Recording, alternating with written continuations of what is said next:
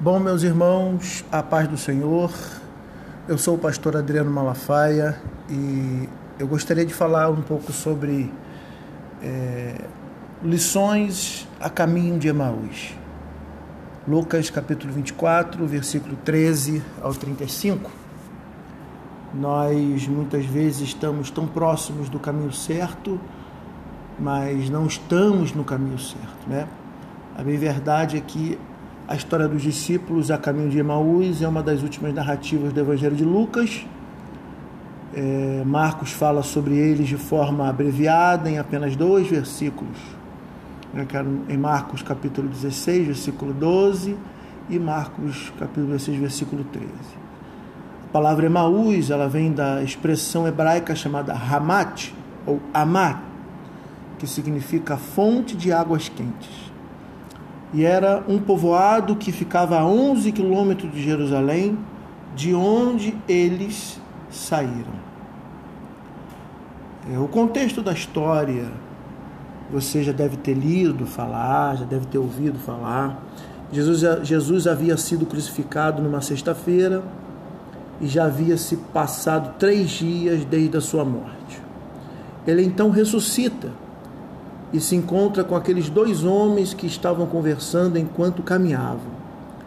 Jesus então faz uma pergunta para ele, questiona sobre o que estavam discutindo, o que estavam falando, e percebe que eles estavam tristes e decepcionados. Ao analisar o texto de forma detalhada, encontramos aqui algumas razões é, da decepção e da tristeza daqueles dois homens que eles estavam naquele caminho. É, a primeira decepção que a gente encontra, a tristeza que a gente encontra daqueles homens, é que eles estavam no caminho errado. A primeira coisa que nos chama a atenção aqui é que eles estavam indo para Emaús, só que eles deveriam permanecer em Jerusalém. Jesus ele confirma essa palavra no verso 49 do capítulo 24 de Lucas, após se reencontrar com eles e com os outros onze discípulos. Nós vimos acima que Emaús significa fonte de águas quentes. Lembra quando eu falei? Pois é. Jerusalém significa lugar de paz. Sabe o que isso significa? Eles estavam trocando Jesus, que é a verdadeira fonte de água viva, por outra fonte. Eles estavam saindo do lugar de paz porque não creram na promessa de que Jesus ressuscitaria. E isso acontece muitas vezes. Muitas vezes, amigos, nós passamos por esse momento. Nós, muitas vezes, amigos, vivemos desta forma. Estamos tão próximos do caminho certo, mas não estamos no caminho certo. Estamos tão próximos de fazer o que é certo, mas não fazemos o que é certo. Abandonamos o lugar onde deveríamos aguardar o cumprimento da promessa e trilhamos um outro caminho simplesmente porque não cremos naquilo que Deus um dia falou conosco. E eu quero te incentivar a você permanecer firme na palavra que Deus falou para você. Faça diferente daqueles discípulos, daqueles homens que ao invés de ficar em Jerusalém, eles saíram para Emaús. Faça diferente.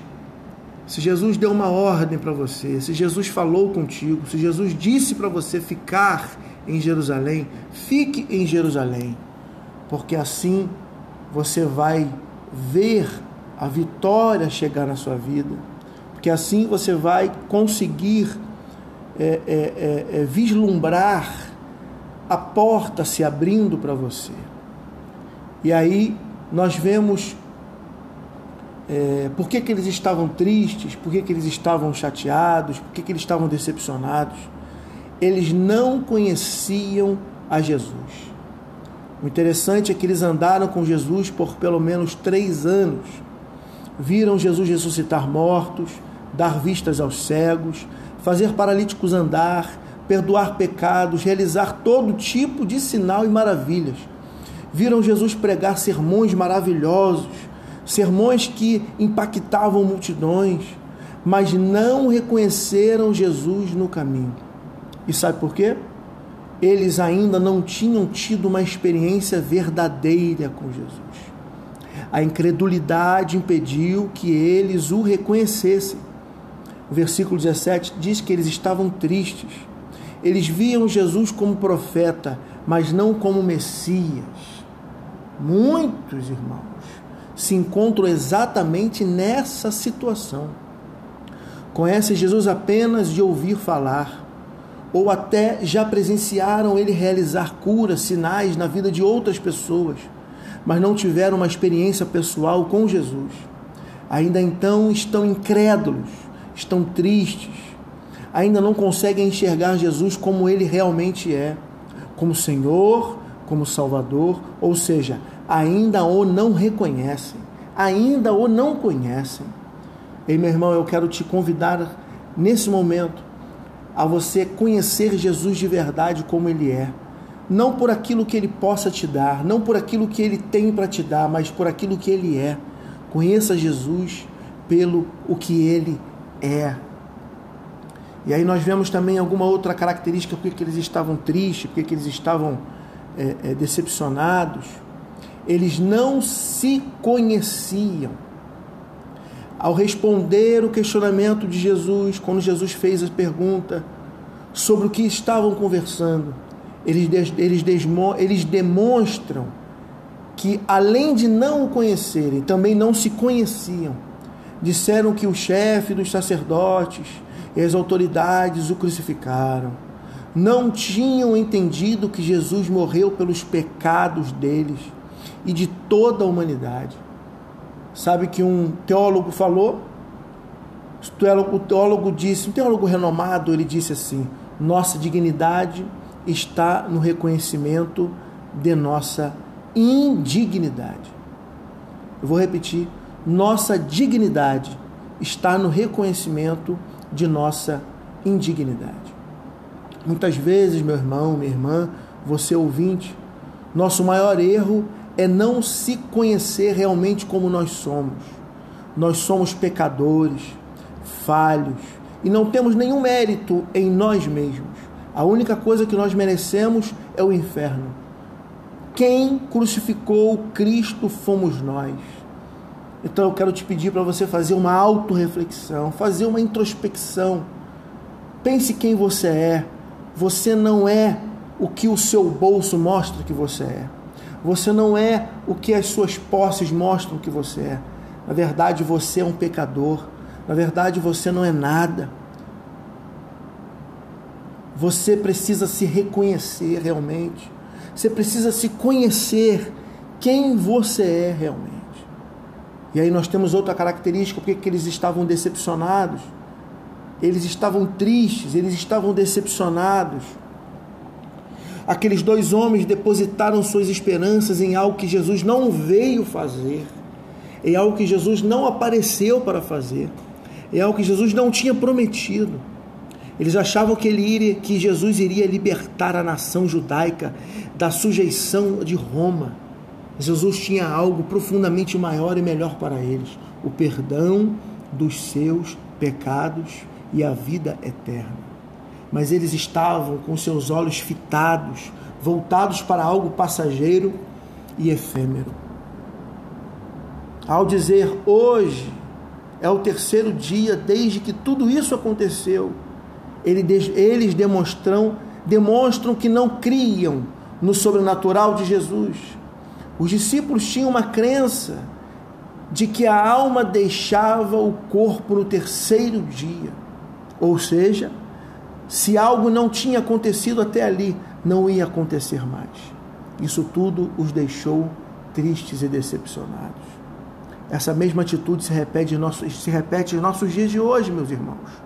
Pessoas que buscam a Deus não pelo que Ele é, mas porque querem a, a, a solução de seus problemas, querem restaurar os seus, os seus problemas, as suas vidas que eram boas e agora não são mais, querem é, é, que querem receber a cura para as suas doenças físicas e da alma, querem uma casa nova, um carro novo, querem receber, resolver seus problemas financeiros, querem tudo. querem a bênção de Deus, mas não querem o Deus da bênção. Ainda querem, ainda querem de jeito que eles imaginam que Deus podem ser para eles. Meus irmãos, é como se não bastasse, não creem no sobrenatural de Deus. E nessa, nesse momento eu quero te pedir para você não olhar para as circunstâncias da vida. Olhe para Deus porque Deus, ele pode resolver tudo isso, mas você precisa adorar a Deus pelo que ele é. Pelo o que ele é. Eles estavam tristes, decepcionados, porque não tinham discernimento. Em algumas versões da, nossa, da palavra de Deus, Jesus os chama de nécios, que significa tolo e sem discernimento apesar deles conhecerem as profecias bíblicas a respeito de Jesus, não conseguiram entender que a cruz era o caminho para a glória de Jesus. A maior história da humanidade estava se desenrolando, irmãos, debaixo do nariz deles, na frente deles, mas eles não estavam discernindo, não estavam entendendo. E a indagação que eu quero fazer nesse momento é: quantas pessoas agem igualmente ainda hoje? mesmo mesmo presenciando o mover e o milagre de Deus, de tão perto, não consegue discernir e estão totalmente apáticos. Mesmo vendo milagres acontecer, mesmo vendo o desenrolar da história acontecer, não conseguem entender, mesmo prescindindo, presenciando mesmo presenciando os sinais proféticos se cumprindo a cada dia, continuam sem entender, meus irmãos. E eu quero concluir essa palavra dizendo que só quando Jesus partiu o pão e que os olhos deles foram abertos, eles lembraram dos momentos que presenciaram onde Jesus ceava ele lembrava do momento como quando Jesus partia o pão com eles. Está lá escrito em Mateus capítulo 14, versículo 19. Descreve o milagre da multiplicação dos pães e peixes, onde Jesus agiu exatamente da mesma forma no partir do pão. Isso é muito profundo. Jesus tomando o pão, o abençoou, o partiu, entregou os seus discípulos e estes que alimentaram a multidão. Ele deixou bem claro para que nós o reconheceremos, o reconhecemos. Temos para nós o reconhecer, temos que partir o pão. Quando deixamos de partir o pão, deixamos de conhecer a Cristo. Outra coisa que nos chama atenção nessa história é que dois homens só tiveram a oportunidade de mudar de rota e de reconhecer a Jesus porque tinham, porque tiveram três atitudes. A primeira, convidaram Jesus para entrar na casa deles. E eu quero que se você quer mudar de vida, mudar de rota, convide Jesus para entrar na sua casa. Segunda atitude, deixaram ele assumir a posição de anfitrião e celebrar a ceia. Deixe Jesus assumir a posição de líder na sua casa. Deixe ele entrar na frente, deixe ele tomar a frente, deixe ele resolver, deixe ele dar a direção. Terceira atitude que fizeram que eles mudassem a sua rota. Voltaram para Jerusalém correndo. Ei, meu irmão, o que você está esperando para voltar para Jerusalém? O que você está esperando para voltar da onde que Jesus mandou você ficar e que não era para você ter saído? Eu quero orar por você nessa hora. Senhor, nosso Deus e nosso Pai. Senhor, esta, esse irmão, essa irmã, este ouvinte está querendo te encontrar nesse caminho que é o caminho de Emaús.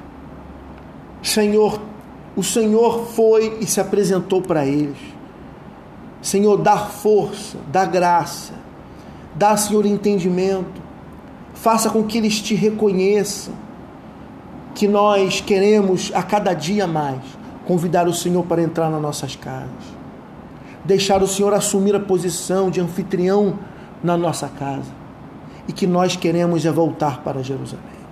Que Deus te abençoe. Eu sou o pastor Adriano Malafaia e que você fique com esta palavra. Deus te abençoe.